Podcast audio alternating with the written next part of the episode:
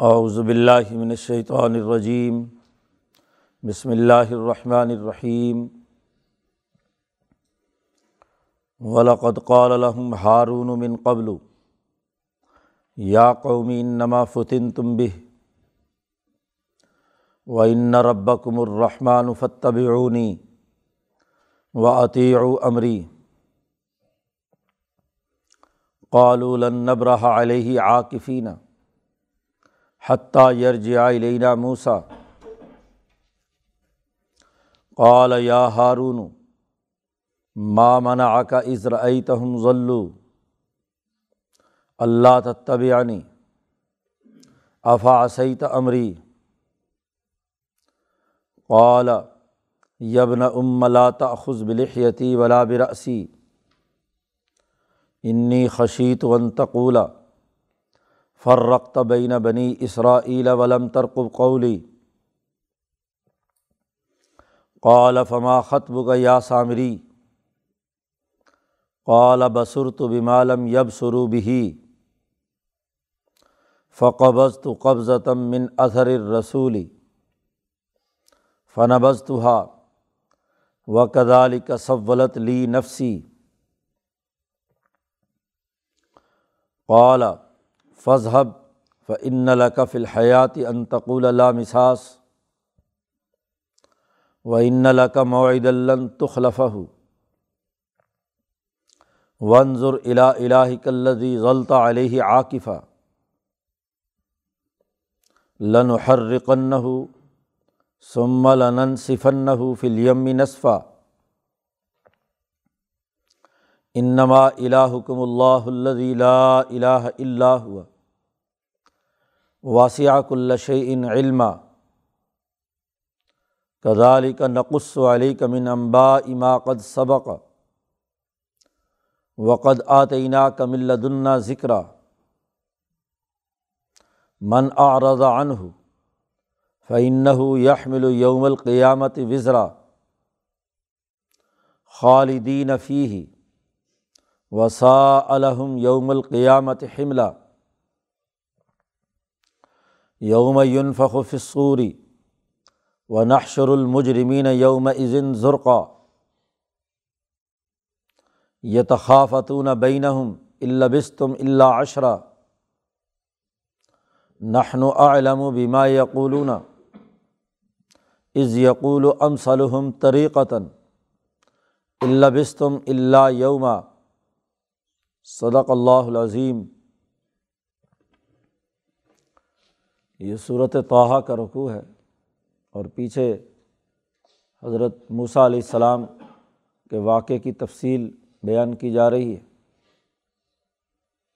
پچھلے رقوع میں یہ بات بیان کی گئی تھی کہ موسیٰ علیہ السلام نے جب ان بنی اسرائیلیوں کو فرعون سے آزاد کروایا اور مصر سے لے کر ادھر فلسطین کی طرف روانہ ہوئے۔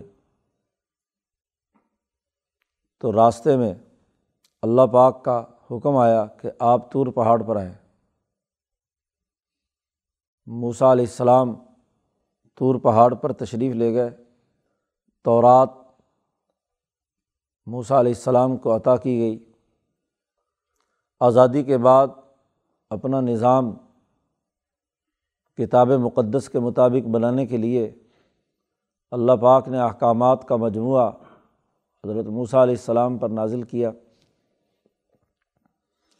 موسیٰ علیہ السلام طور پہاڑ پر گئے ہوئے ہیں اور قوم ابھی پیچھے تھی۔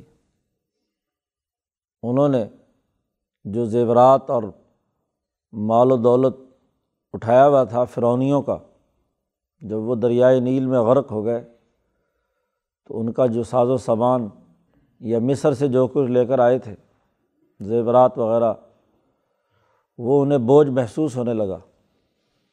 موسا علیہ السلام جب تک ساتھ تھے، تو ان کی روحانیت اور ان کی طاقت اور قوت کی وجہ سے وہ مال غنیمت لیے آ رہے تھے۔ موسا علیہ السلام جب طور پہاڑ پر چلے گئے تو انہیں چلنے میں دقت ہوئی۔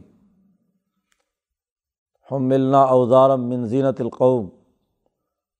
جیسا کہ پیچھے آیا کہ انہوں نے اس زیور کو اپنے اوپر بوجھ سمجھا اور سامری نے ان سے کہا کہ اس کو ایک جگہ ڈال دو۔ پوری قوم نے جو ہزاروں میں تھی زیور ایک جگہ ڈال دیا۔ سامری نے اسے بچھڑا بنا کر ان کے سامنے کھڑا کر دیا۔ قرآن نے اس کی نوعیت بیان کی ہے کہ جسد لہو خوار، ایک ایسا بے جان جسم، جسد جس میں گائے کی سی آواز نکلتی تھی۔ اور کہا کہ حاضہ الہ کم و الہ موسا یہ تمہارا خدا ہے اور موسا کا خدا ہے۔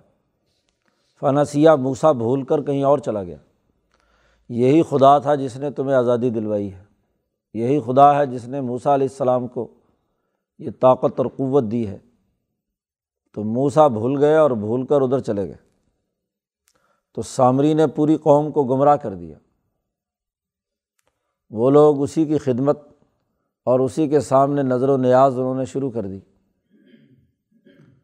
سامری کو پتہ تھا، دریا پار کرتے ہی قوم نے مطالبہ کیا تھا کہ ایک جگہ بت پرستی ہو رہی ہے۔ کہا اجالنا الہن کمال ہم علیہ ایسا خدا ہمارے لیے بھی بنا دے جیسا یہ ہے۔ دو سو سال غلامی کی عادت پڑی ہوئی ہے اور مصری چونکہ گائے کی پرستش کرتے تھے۔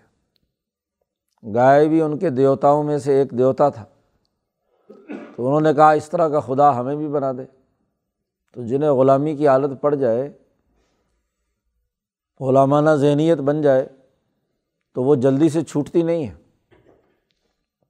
تو سامری کو پتہ تھا کہ ان کے دلوں کی خواہشات کیا ہیں۔ تو اسی خواہش کے پیش نظر اس نے گائے کا بچھڑا بنایا۔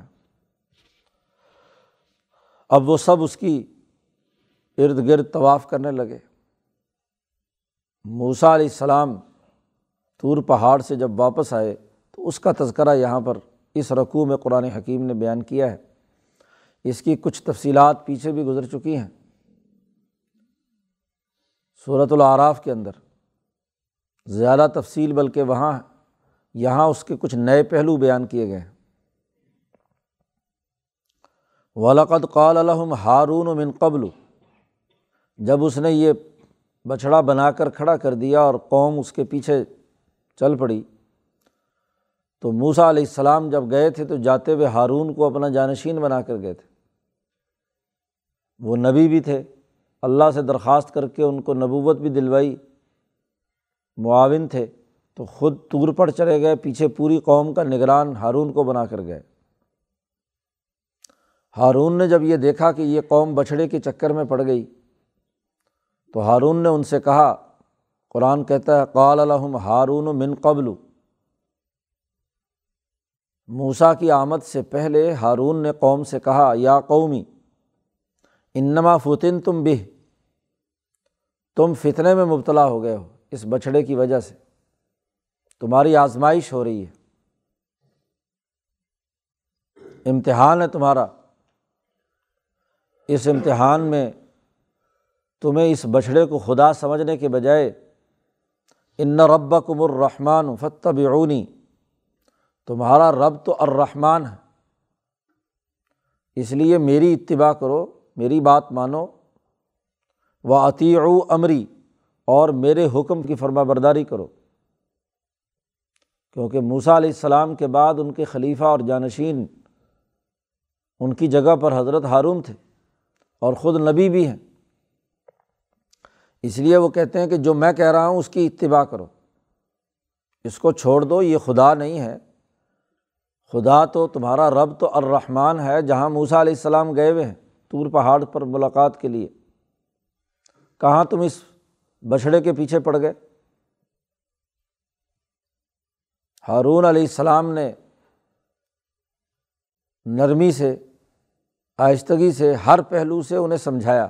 تو قالو کہتے ہیں آگے، لن نب رہا علیہ عاقفینہ ہم تو اب ہمیشہ ہمیشہ اسی بچھڑے ہی کے پاس اعتکاف کر کے بیٹھے رہیں گے عاقفینہ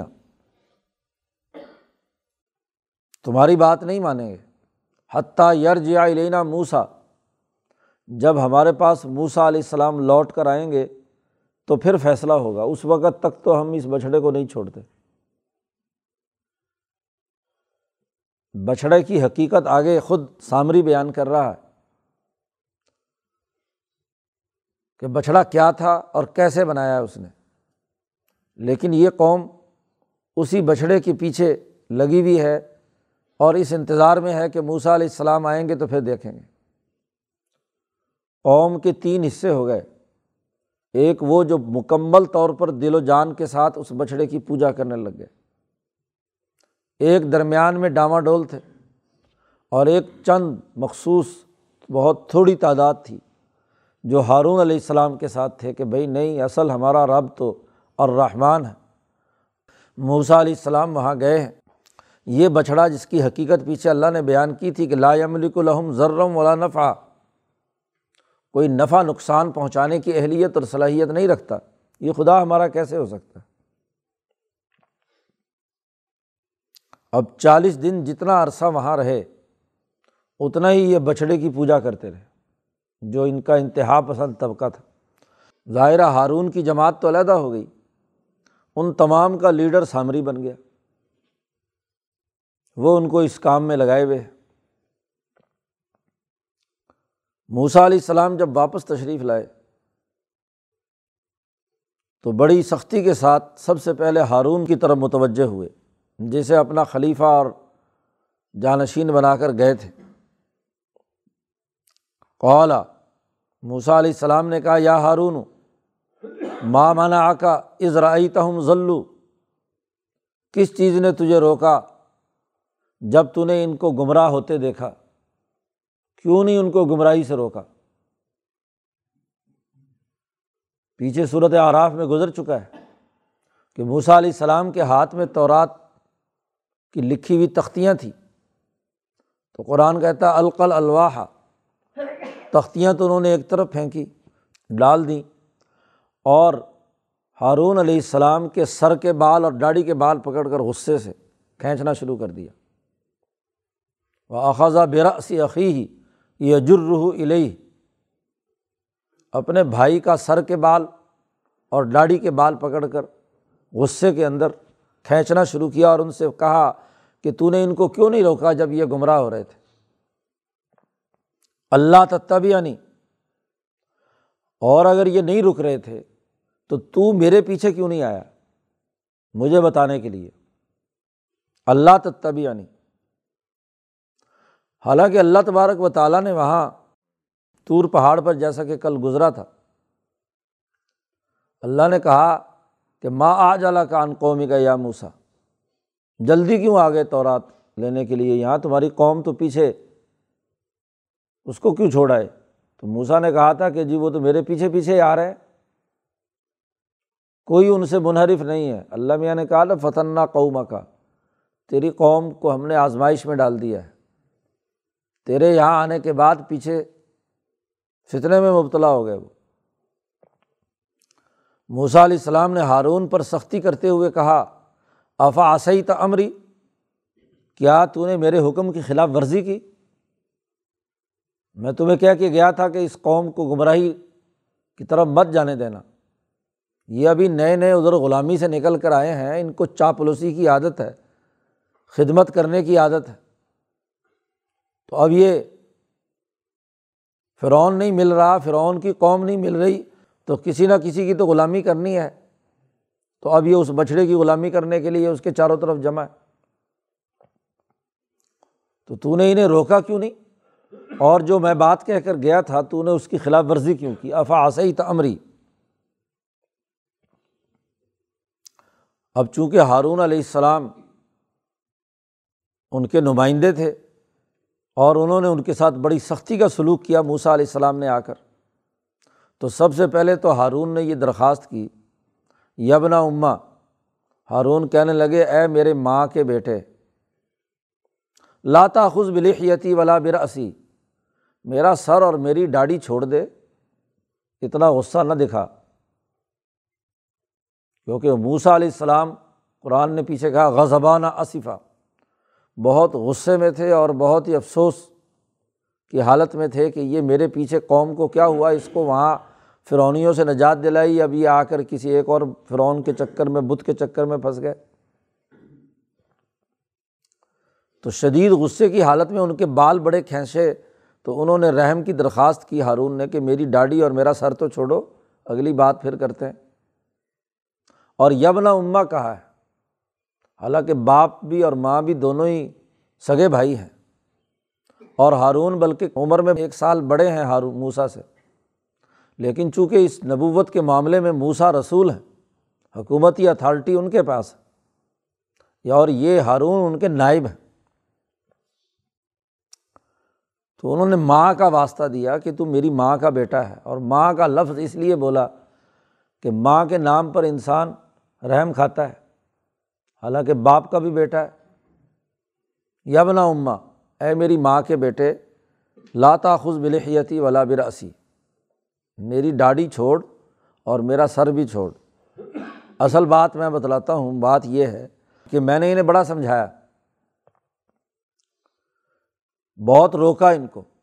لیکن ایک بات تم مجھے کہہ کر گئے تھے کہ قوم تیرے بات تفریق میں مبتلا نہ ہو، ان کو جوڑ کر رکھنا سب کو۔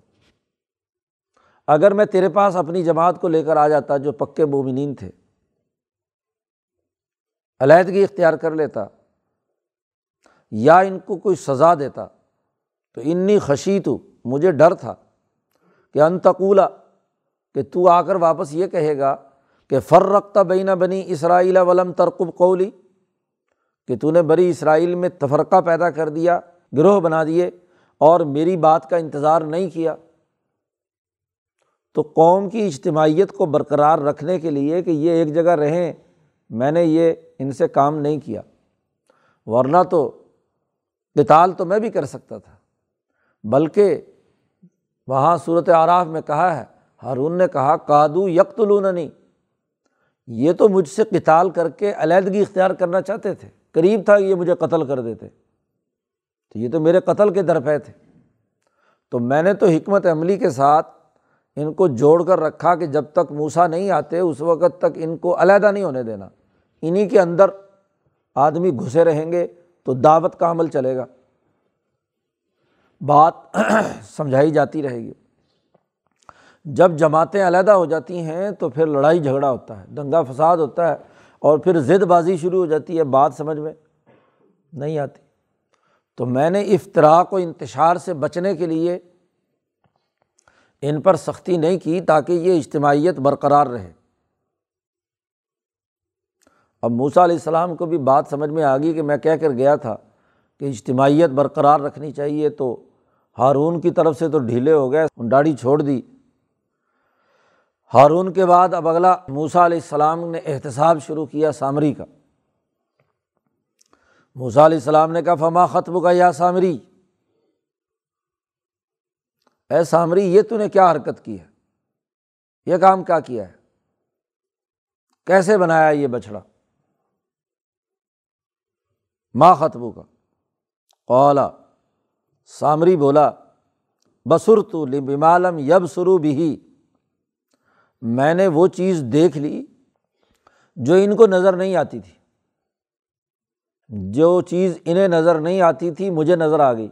بسر تو قالا بسر تو بیمالم یب سرو بھی مجھے وہ چیز نظر آ گئی جو انہیں نظر نہیں آئی۔ فقبض تو قبض من اثر رسول پس میں نے رسول کے قدموں کی مٹی میں سے ایک مٹھی اٹھا لی۔ رسول کے نقش قدم، اثر کہتے ہیں نقش قدم کو۔ ان کے نیچے سے میں نے ایک مٹھی اٹھائی۔ فن بز تو ہا اور یہ جو بچھڑا میں نے بنایا تھا، اس کے اندر ڈال دی۔ فن بز تو ہا و کدالی کا سب ولط لی نفسی ایسے ہی میرے دل نے مجھے یہ بات سجھائی۔ یہ میرے دل میں یہ خیال آیا کہ اس مٹی میں بڑی تاثیر ہے۔ اور یہ تاثیر ایک کرشمہ دکھاتی ہے تو ایک نیا تجربہ کرتا ہوں۔ اس کے نتیجے میں یہ اس میں سے گائے کی آواز نکلنے لگی۔ وہ کدالی کا سب ولط لی نفسی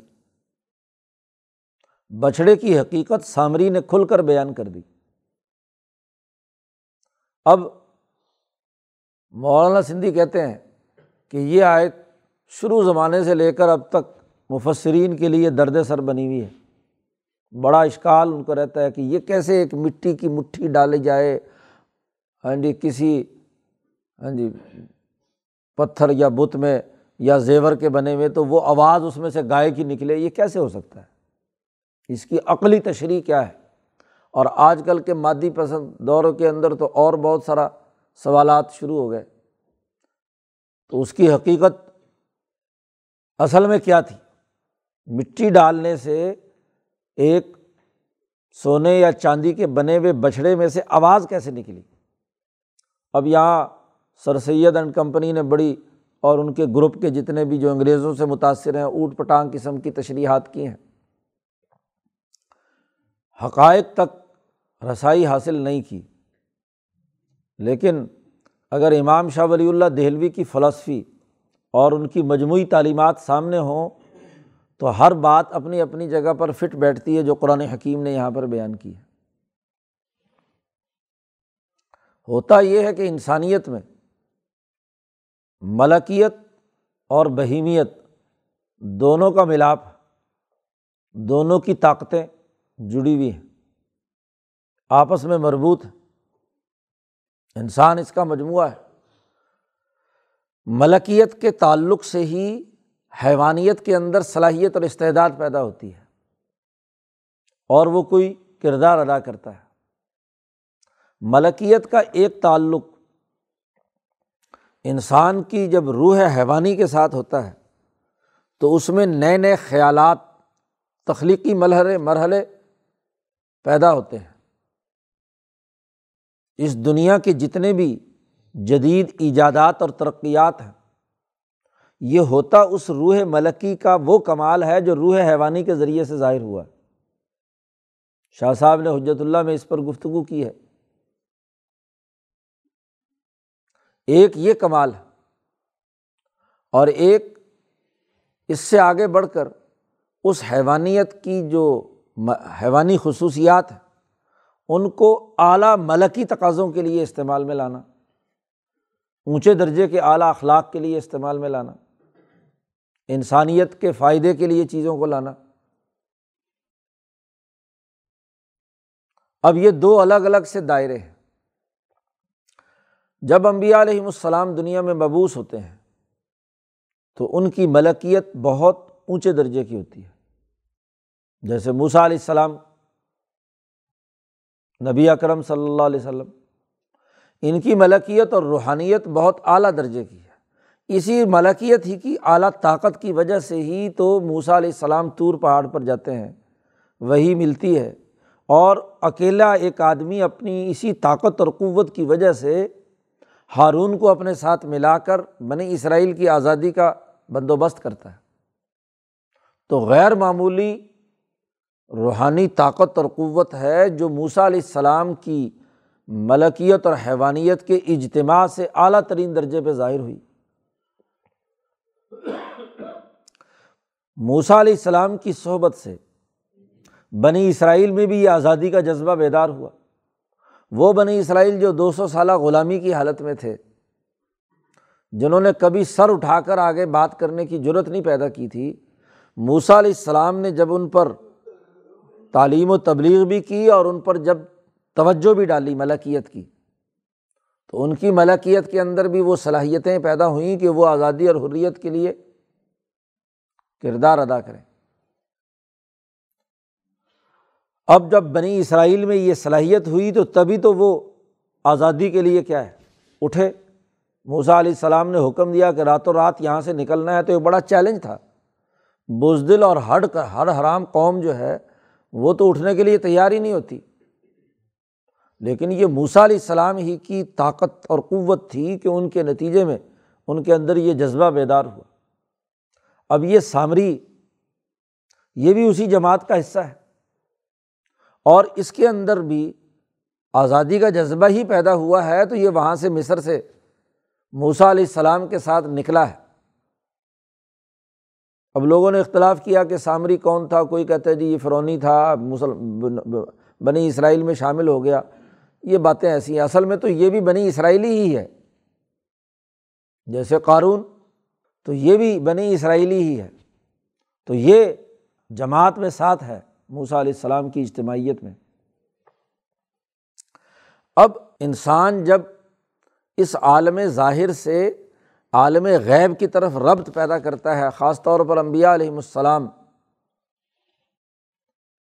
تو یہ سفر بہت سارے مراحل سے گزرتا ہے۔ ان مراحل میں اعلیٰ ترین علم وہ ہوتا ہے کہ جو روحانیت کے اس سفر کو مکمل کر کے یقین کی حالت تک پہنچ جائے۔ اور جو اس سفر کے دوران ناقص تجربات شروع کر دیتے ہیں، اد کچرا علم جو ہے، وہ کچھ سے کچھ ہو جاتا ہے۔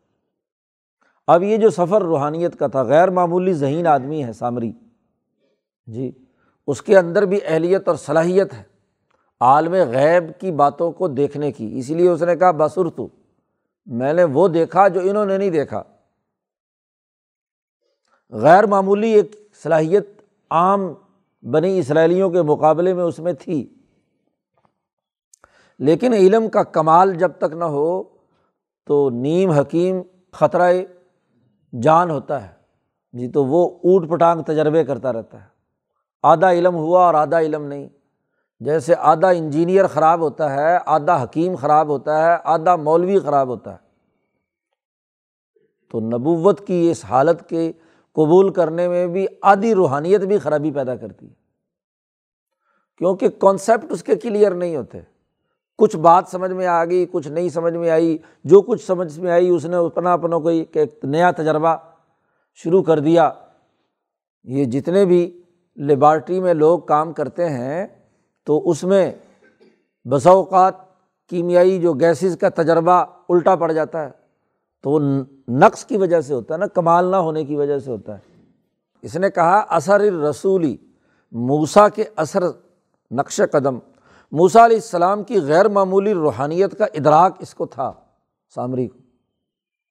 جو ذہین آدمی ہوتا ہے اور اس کے اندر کچھ کرنٹ بھی موجود ہو، تو وہ اعلیٰ درجے کے لوگوں کے کمال کا ادراک ایک درجے میں کر لیتا ہے۔ تو اب موسا علیہ السلام جب یہاں سے قوم کو چھوڑ کر تور پہاڑ کی طرف جلدی سے جا رہے تھے، تیزی سے اللہ کی حکم کی رضا کے لیے اللہ میں وہاں موسا علیہ السلام نے کہا تھا کہ میں اس لیے عاجل تو علیہ کا رب لطرزا میں جلدی تیری طرف اس لیے آیا کہ تو مجھ سے راضی ہو جائے۔ تو روحانیت کی تڑپ اور علم کے کمال کے حصول کے لیے موسا علیہ السلام تیزی سے جب یہاں سے نکلے ہیں، جبرائیل ساتھ ہیں۔ تو یہاں حضرت موسا علیہ السلام کی روحانیت عروج پر ہے۔ اب اس میں بھی ایک روحانی کرنٹ موجود تھا سامری کے اندر۔ اس نے جب موسا علیہ السلام کو جاتے ہوئے دیکھا اور اس کے نتیجے میں جو تجلیات اور انوارات اس پر نازل ہو رہے تھے، تو وہ اس نے مشاہدہ کر لیا۔ اور جس مٹی پر قدم رکھ رہے تھے موسا علیہ السلام یا ان کی سواری، تو وہاں سے اس نے وہ مٹی اٹھائی۔ اس نے کہا کہ ضرور جب یہ اثر ہمارے دلوں پر ہو رہا ہے موسا علیہ السلام کا کہ اتنی ہزاروں کی قوم، کوئی تقریباً ڈیڑھ دو لاکھ بنی اسرائیلی ہیں جو ایک موسا کے گرد گھوم رہے ہیں۔ تو یہ جو دلوں پر اثر ہو رہا ہے تو ضرور اس کے اندر کوئی نہ کوئی روحانیت ہے۔ تو اس نے ادھر سے وہ مٹی اٹھائی موسا علیہ السلام کے قدموں کی اور ادھر سے وہ جو زیورات تھے، تمام عناصر میں، معدنیات میں سب سے زیادہ طاقت اور قوت والا جو معدن ہے، اس زمانے میں سونا ہے۔ سونے اور چاندی جو نہ گلتا ہے، نہ سڑتا ہے، نہ زنگ لگتا ہے، نہ اسے کوئی اور کوئی اس کے اوپر۔ تو سونے چاندی کا ہاں جی جو میٹیریل تھا، اس کو ایسی، اس مٹی کے ساتھ اس نے ایسے مکس کیا۔ سونا، خالص سونا کبھی بھی یا چاندی خالص جو ہے وہ کبھی نہیں ہوتی زیورات کے اندر۔ اس میں کوئی نہ کوئی کھوٹ ملائی جاتی ہے، تبھی زیور بنتا ہے۔ اس کے بغیر نہیں بنتا۔ اور وہ خاص قسم کی مٹی ملائی جاتی ہے سونے کے اندر۔ سونے میں خاص قسم کی مٹی ملائی جاتی ہے، تبھی اس کی انگوٹھی بنتی ہے۔ باقی زیور، ورنہ تو وہ ٹوٹ کر کیا ہے؟ اس کا جو اپنے ایٹم ہیں، ان میں اتنی مضبوطی باؤنڈ بانڈیڈ نہیں ہوتے کہ وہ اس کے اندر کیا ہے، جڑے رہیں۔ اس کو جوڑنے کے لیے دوسرا حصہ ساتھ لگایا جاتا ہے۔ مٹی ڈالی جاتی ہے۔ تو اس نے وہ مٹی اٹھا کر اس زیور کے اندر کیا ہے، مکس کر دی۔ اور وہ جو روحانیت کا اثر تھا، اس نے اس کے اندر بچھڑا بنایا اور بچھڑا بنا کر اس میں سے وہ کیا ہے، آواز نکال دی۔ تو قرآن نے جو بات بیان کی ہے، وہ بےآنی ہی ایک ایسا ناقص تجربہ تھا۔ اس نے کہا، اس کے اندر بھی کوئی نہ کوئی کیا ہے، کرنٹ نظر آئے گا۔ سامری کہتے ہی اس کو ہیں، جس کا علم اد کچرا ہو، پورا علم نہ ہو۔ موسا علیہ السلام کے علوم کا آدھا علم اس کے پاس آیا۔ اور یہی مثال ان تمام جھوٹے نبیوں کی بھی ہے۔ ابن سعد کا قصہ تو خود بخاری میں موجود ہے، جو حضور کے زمانے میں روحانیت کی طرف لوگ کسی نہ کسی درجے میں وہ مائل ہوتے ہیں۔ اور کچھ نہ کچھ مالا سافل سے ان کے پاس آتا ہے۔ مالا سافل سے ربط پیدا ہو تو مالا سافل میں دو قوتیں ہیں، ایک شیطانی اور ایک فرشتے۔ اب جب علم کامل نہ ہو تو شیطانی قوتیں اس کے ذریعے سے اثر انداز ہوتی ہیں۔ یہ جتنے بھی جھوٹے نبوت کے دعوے دار رہے ہیں، ہر ایک اپنا روحانی تجربہ یہ بتلاتا ہے کہ مجھ پر ایک فرشتہ آیا، وہ مسلمہ کذاب سے لے کر غلام احمد قادیانی تک۔ اب وہ آیا کیا تھا؟ وہ اب نارمل ہوتے ہیں اور علم پورا نہیں ہوتا۔ ہاں جی ان کو کچھ چیزیں نظر آتی ہیں، دن میں تارے نظر آتے ہیں۔ وہ کہتا ہے، میرے پاس ایک آتا ہے۔ ہاں جی وہ جو مجھے آ کر بتلاتا ہے۔ اب وہ آنے والا کون ہے؟ بخاری کی ایک روایت ہے، نبی اکرم صلی اللہ علیہ وسلم عمر فاروق لے کر بچہ تھا، ابن صاف یا ابن سعد وہ بچہ غیر معمولی باتیں کرتا تھا۔ جی اپنے آپ کو، بلکہ اس نے مسیح اور وہ قرار دینا شروع کر دیا تھا۔ تو حضور صلی اللہ علیہ وسلم حضرت عمر کو لے کر خفیہ طور پر اس کا جائزہ لینے کے لیے گئے۔ تو ایک جگہ چھپ کر اس بچے کو دیکھ رہے تھے کہ اس کی کیفیت کیا ہے، پتہ چل سکے کہ یہ کون ہے، کیا ہے۔ تو اچانک اس کی ماں کی نظر حضور پر پڑ گئی۔ حالانکہ لیٹا ہوا تھا تو وہ حضور صلی اللہ علیہ وسلم کو دیکھ کر وہ گڑبڑ ہو گیا۔ تو وہاں حضور نے اس سے سوال و جواب کیا۔ تو اس نے کہا، میں رسول ہوں، میں بھی نبی ہوں۔ تو وہ حضرت عمر کو تو غصہ آ گیا۔ حضرت عمر نے کہا، اجازت دیجیے اس کی گردن اڑا دوں۔ یہ کیسے دعویٰ کرتا ہے اس بات کا؟ تو حضور نے فرمایا کہ اگر یہ وہی دجال ہے، تو تو اس کے قتل پر مسلط نہیں کیا گیا۔ اس کو تو کسی اور نے قتل کرنا ہے۔ اور اگر یہ وہ نہیں ہے، تو یہ بچہ ہے، ابھی اس کو قتل کرنے کی ضرورت نہیں۔ تو حضور نے فرمایا کہ اگر یہ کچھ دیر اور اس کی معنی بولتی، تو اس کی حقیقت کھل جانی تھی کہ اصل میں اس پر کیا ہے۔ ایسے لوگوں پر شیطان آتا ہے۔ تو وہ اصل میں تو شیطان تھا۔ جب اس نے یہ مکس کر کے خاص قسم کا بچھڑا بنا دیا، تو شیطان اس میں سے آ کر آواز نکالتا تھا، گائے کی۔ تو یہ ہوتا ہے، شاہ صاحب فرماتے ہیں کہ جب علوم کی بہار ہو، تو جہاں اعلیٰ کمال علم رکھنے والے ہوتے ہیں، وہاں جعلی ڈگری والے بھی بڑے ہوتے ہیں۔ جی ناقص علم والے بھی بڑے ہوتے ہیں۔ اور وہ بھی کیا ہے؟ وہ اس کی مثال شاہ صاحب نے دی ہے۔ مثال اس کی یہ ہے کہ جب تم فصل کاشت کرتے ہو، گندم کاشت کی، مثلاً آج کل گندم کاشت ہوئی بھی ہے، تو اس کو جب پانی ڈالتے ہو، کھاد ڈالتے ہو، تو اس کے نتیجے میں زمین میں تو جو کچھ ہے وہ جوش مار کر باہر نکالتی ہے، فصل ہو، جو بھی ہو۔ اور اگر وہاں جھاڑ جھنکاڑ یا کوئی گھاس پھوس کا پڑا ہوا ہو، تو وہ اس کے اندر بھی جان پیدا کر ہو جاتی ہے۔ اب تم کیا کرتے ہو؟ کہ جیسے ہی ذرا سی وہ بڑی ہوتی ہے تو پھر جڑی بوٹیاں اس میں سے کھینچتے ہو۔ کہ یہ زہریلی چیزیں ہیں، اس کا اصل گندم سے کوئی تعلق نہیں۔ تو یہ ہر دور کے اندر جب علوم کی بہار آتی ہے تو ناقص علم والے غلط تجربے کرتے ہیں۔ ترقیات کے اس عمل میں غلط تجربات سے کچھ سے کچھ، جیسے آج کل وائرس پھیلا ہوا ہے۔ تو یہ غلط تجربات کا ہی کسی کا کوئی، یا غلطی دماغ میں ہے سامری کی طرح، تو اس کو باقاعدہ بنا کر کیا چائنا میں چھوڑ دیا گیا؟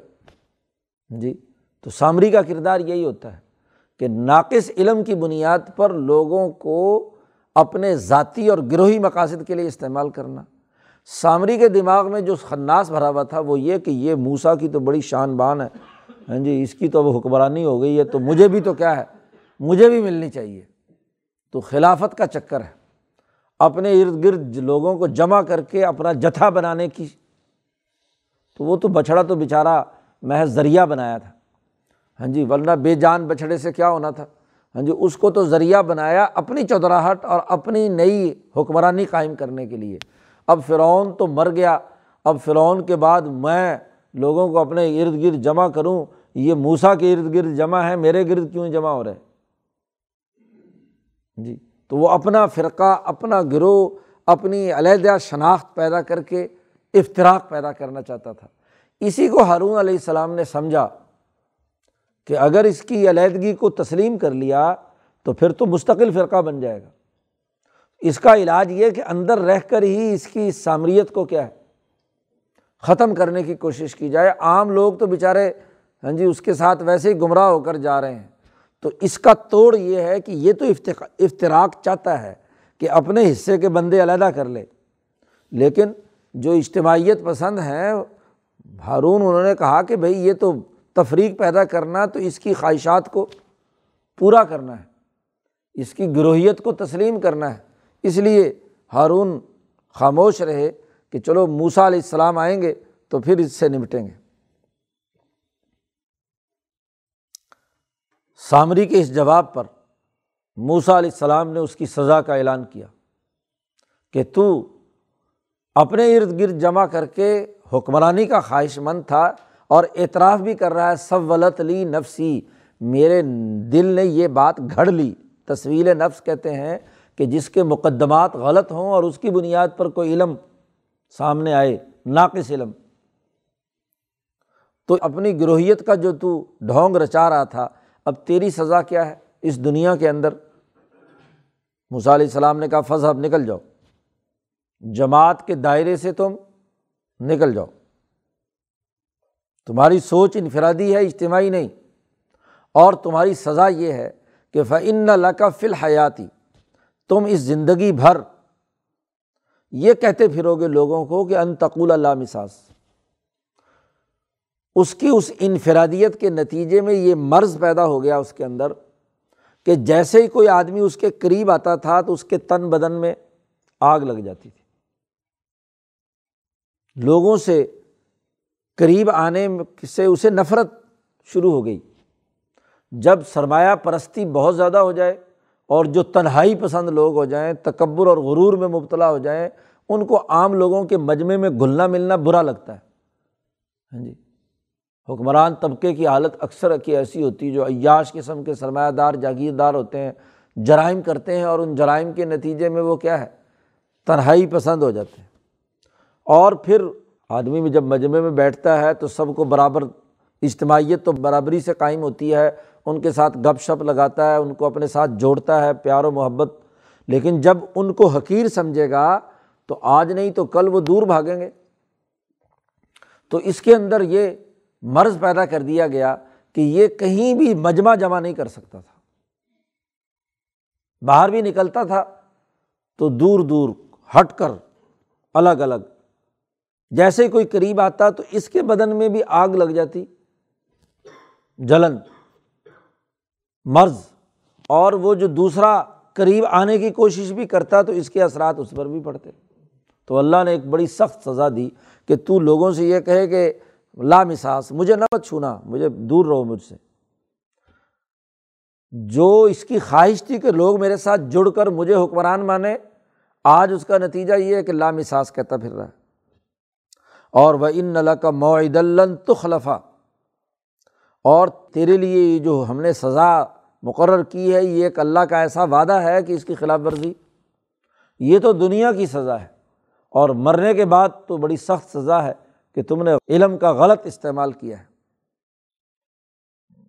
باقی رہی یہ جو تو نے پروڈکٹ تیار کی ہے، بچھڑے والی، ذرا ابھی بتاتے ہیں تجھے کہ یہ خدا کیسے ہے۔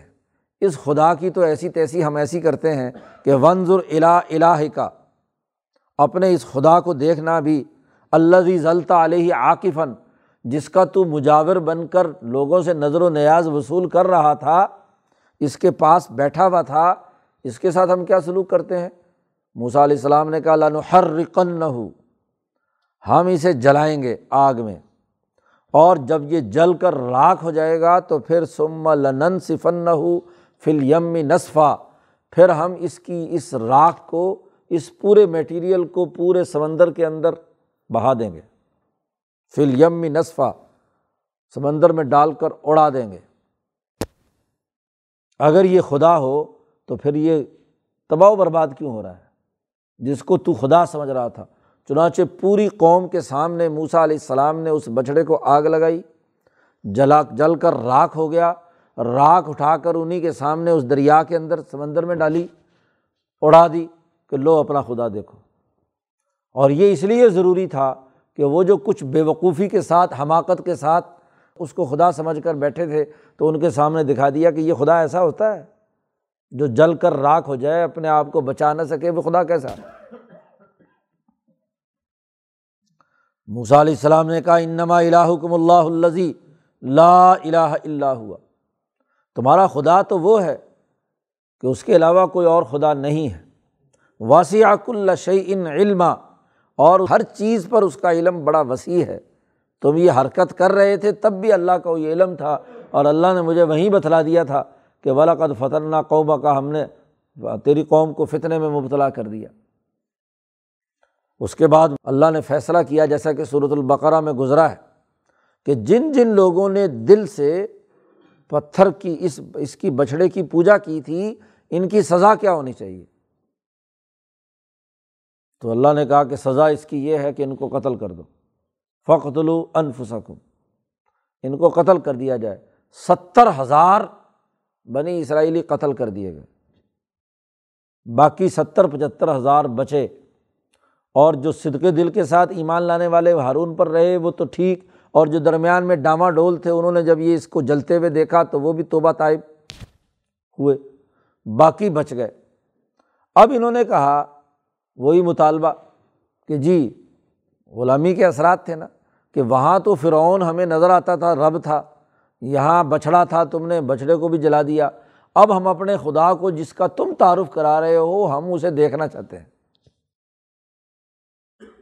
اللہ میاں سے درخواست کی موسا علیہ السلام نے، تو انہوں نے کہا بھی ساری قوم تو وہاں نہیں جا سکتی، تم باقی ستر ہزار ہو، تو ہر ہزار اپنا ایک ایک کیا ہے، نمائندہ دے دو۔ تو ستر نمائندے لے کر موسا علیہ السلام طور پہاڑ پر پہنچے۔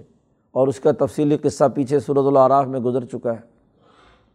یہاں تو اتنا ہی واقعہ قرآن نے بیان کیا ہے اور واضح کر دیا کہ اللہ ایک ہی ہے اور خدائی کا دعوے دار فرعون ہو یا سامری کا بنایا ہوا بچھڑا ہو، یہ خدائی اختیارات کے مالک نہیں ہے۔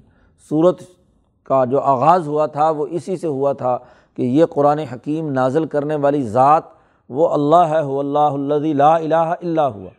وہی رب السماوات والارض اور اس کی تائید میں حل عطا کا حدیث و موسا موسا علیہ السلام کا یہ قصہ یہاں تک مکمل ہو گیا۔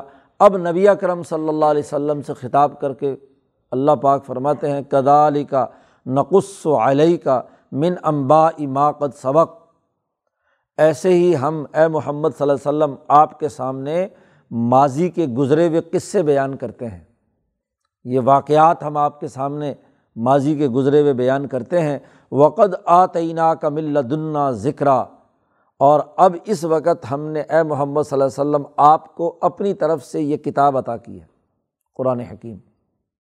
چونکہ آغاز بھی صورت کا اسی سے ہوا تھا توحا ما انزلنا علی کل قرآن لتش کا قرآن کے نزول سے بات شروع ہوئی تھی، اس کی تائید میں یہ پورا قصہ بیان کیا کہ کیسے حق کے ساتھ، سچائی کے ساتھ موسا علیہ السلام پر بھی ایک کتاب آئی تھی، تورات۔ اور اس نے انسانیت کی ہدایت اور رہنمائی کا کام کیا تھا، ایسے ہی اے محمد صلی اللہ علیہ وسلم، ہم نے آپ کو بھی یہ ایک کتاب دی ہے۔ لہٰذا جیسے انہوں نے اس کتاب سے اور موسا کی ہدایات کی خلاف ورزی کی اور ان کو سزا ملی تھی، ایسے ہی اب تمہاری قوم کے لیے بھی یہ حکم ہے کہ من آرضا ان ہو جو اس کتاب مقدس قرآن حکیم سے اعراض کرے گا، دور ہوگا، منہ پھیر کر جائے گا تو فعن یحمل یوم القیامت وزرا۔ وہ قیامت کے دن بوجھ اٹھائے ہوئے آئے گا۔ بڑا بھاری بوجھ اس کے اوپر ہوگا۔ خالدین فیحہ اور وہ اس میں ہمیشہ ہمیشہ رہیں گے۔ اور وسا الحم یوم القیامت حملہ اور برا ہے قیامت کے دن تھوڑا سا بوجھ بھی اٹھا کر چلنا۔ جہاں ان کے اوپر کفر اور ظلم کا، انسانیت دشمنی کا بوجھ لے کر آئیں گے یہ۔ قرآن پر عمل نہ کرنے کی وجہ سے۔ وہ دن وہ ہے جس دن سور پھونکا جائے گا۔ یوم یون فخوفسوری پھونکیں گے سور۔ اور وہ نحشر المجرمین یوم ذرقہ اس دن مجرم لوگ نیلی آنکھوں والے ہوں گے۔ ذرقہ زہر کے جو اثرات انسانی جسم پر ظاہر ہوتے ہیں، وہ نیلی حالت میں ہوتے ہیں۔ نیلا ہو جاتا ہے جسم کا وہ حصہ جہاں زہر کے اثرات ہوتے ہیں۔ تو انہوں نے قرآن کی تعلیمات سے روح گردانی کی اور آنکھیں کھول کر اس کو نہیں دیکھا اور نہ سمجھا، تو ان کی آنکھیں اس وقت زہریلی ہوں گی۔ ذرقہ پورے جسم میں جب شرائط زہر کر جاتا ہے، تو آنکھ کی پتلی تو سفید ہوتی ہے، اس کا آنکھ کا جو چاروں طرف خول ہے۔ لیکن جب زہر جسم میں مکمل ہو جائے، تکلیف کی حالت انتہا درجے کی ہو، تو آنکھوں کی پتلیاں بھی کیا ہے نیلی ہو جاتی ہیں۔ یتخافت نہ بے نہ ہوں اللہ بستم اللہ عشرہ آہستہ آہستہ ایک دوسرے سے کہیں گے کہ یار یہ دنیا میں اور قبر میں تو صرف دس دن ہی ٹھہرے ہیں۔ بہت ہی تھوڑا سا ورثہ گزرا ہے۔ دنیا میں حالانکہ ستر سو پچاس سال زندگی بسر کی اور ایسے ہی مرنے کے بعد سے لے کر حشر کے میدان تک پتہ نہیں کتنے سال زندگی رہی اور وہاں کے خوفناک حالت کو دیکھ کر حشر کے میدان کی کہیں گے، یار پیچھے تو ابھی ہم بہت ہی تھوڑے دن رہ کر آئے ہیں، دس دن رہ کر آئے ہیں۔ ایک دھاکہ رہ کر آئے ہیں ہم۔ نہن عالم و بیما یقولون۔ اللہ پاک کہتے ہیں کہ ہم زیادہ اچھی طرح جانتے ہیں جب یہ بات وہ کہیں گے۔ بلکہ ان میں سے جو باقی لوگ تو سارے چپکے چپکے کہیں گے کہ دس دن ٹھہرے ہیں۔ اور ان میں سے کوئی زیادہ کوئی سمجھدار ہوگا بھی ام سلوہم طریقتاً۔ ان کا کوئی لیڈر ہوگا، وہ کہے گا، نہیں نہیں، ان لبستم اللہ یوما۔ دس دن نہیں، ایک ہی دن تو ٹھہرے ہیں ابھی ہم پیچھے۔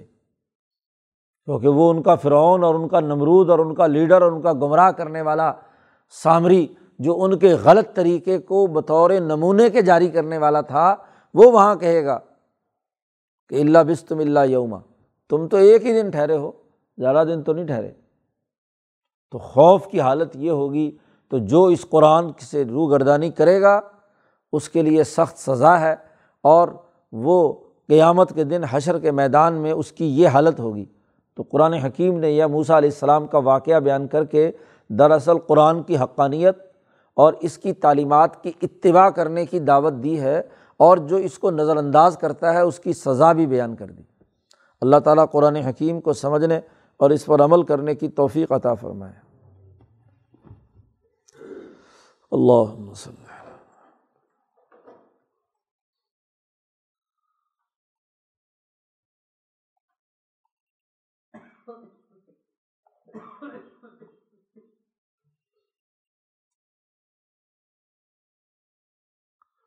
اجمعین۔